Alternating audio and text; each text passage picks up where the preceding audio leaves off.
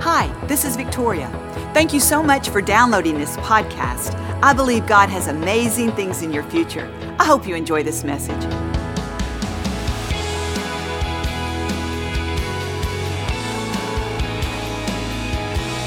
Amen. You may be seated. It is so good to have you in the house of the Lord.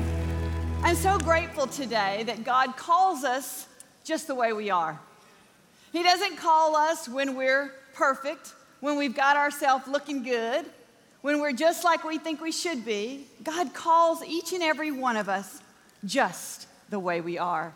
And when He calls us from that place of love and commitment to us. You know, it would be so freeing to live a life where you felt like everybody loved you, wouldn't it? It'd be like you'd be so free from thinking of saying the wrong thing or doing the wrong thing. You would be so free to live out of a place of abundance, not judgment. You know, it's interesting. I don't know if lately people get so uptight about things because of Instagram and Facebook. You know, it's interesting because the way we present ourselves is so important. I mean, they've got filters to make things look better. We've got apps to give us the right curves. We've got things to make our eyes more green or more blue. I mean, we present ourselves so that we can have the approval of other people. You know, you can get caught up in all that. Can I tell you this, though? God doesn't need you to put a filter on your life. He doesn't need you to download an app to make yourself look better. God likes you. He loves you just the way you are. Live in the freedom that God loves you unconditionally. You see, if we'll build our life on this foundation each and every day, if we'll get up and we'll truly say, God, I'm not going to condemn myself. I don't believe you're condemning me. I believe that you love me with an everlasting love. I'm going to go out those doors being my very best today, honoring you, knowing that I'm not perfect, but you are, and that there's nothing you can't do through me. I believe when we live our life like that, we'll be steady. We'll be strong. You see, sometimes we fall into the thinking that God loves us according to our performance. If we do everything right, then God will love us.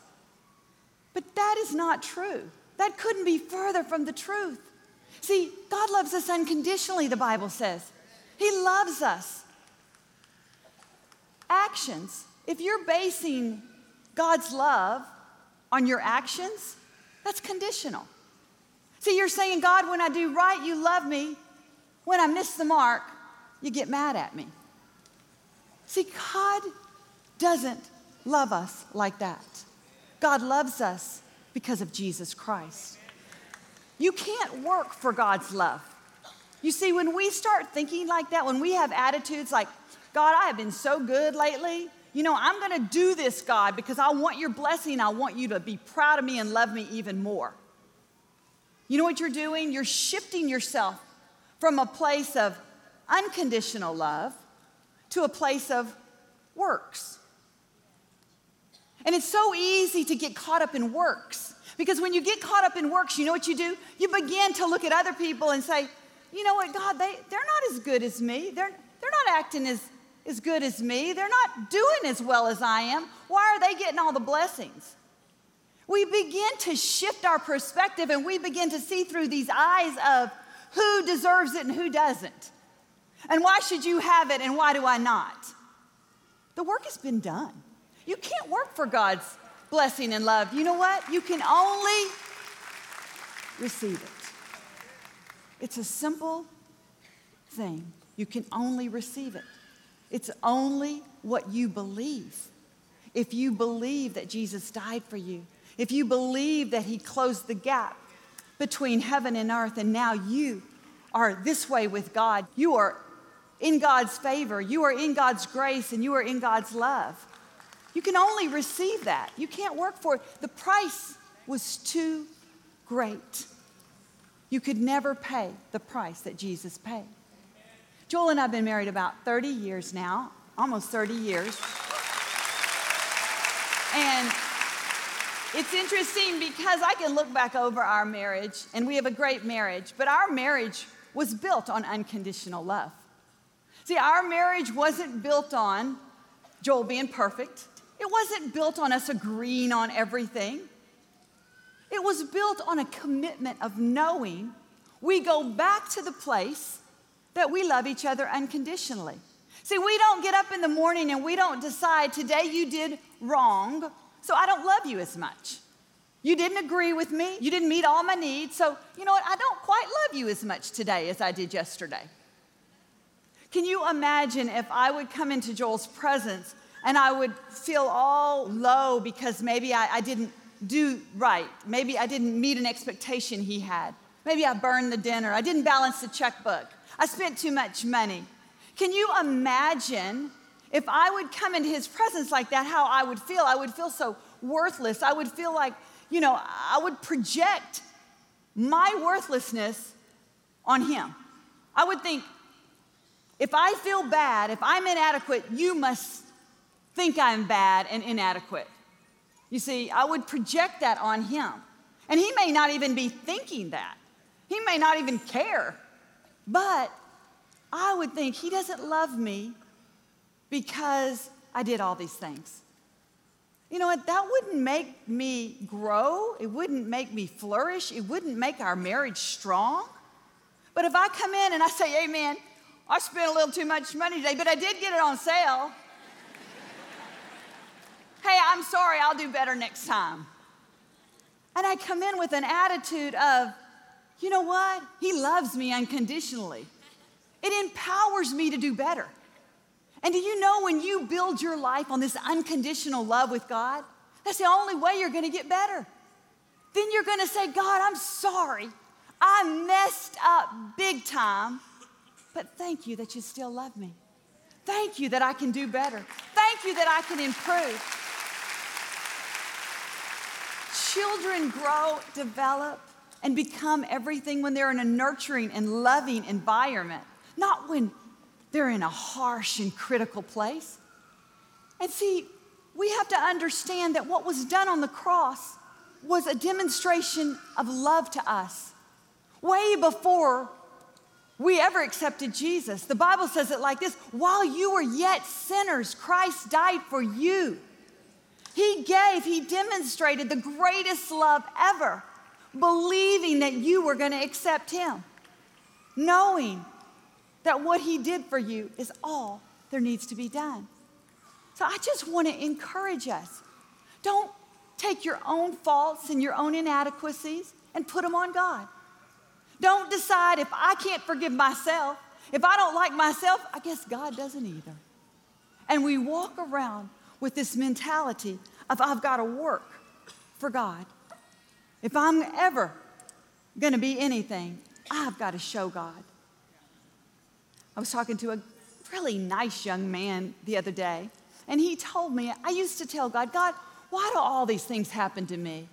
What's wrong with me, God? What have I done to deserve all these crazy things that have gone on in my life? I've been divorced, lost my children. I'm just struggling all the time.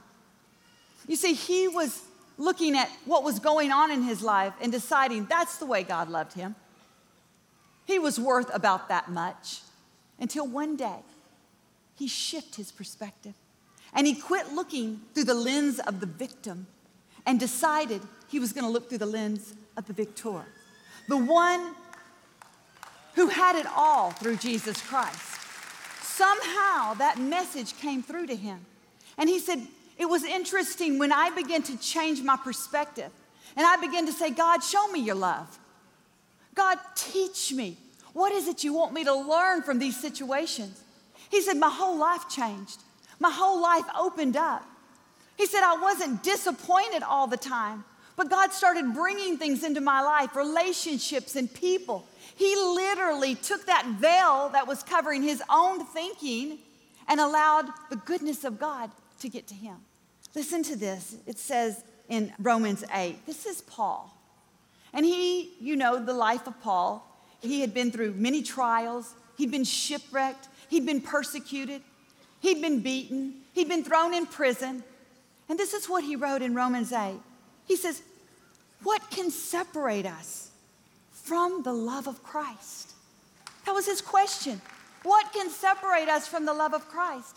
And then he goes on to say difficulties, trials, persecutions, challenges.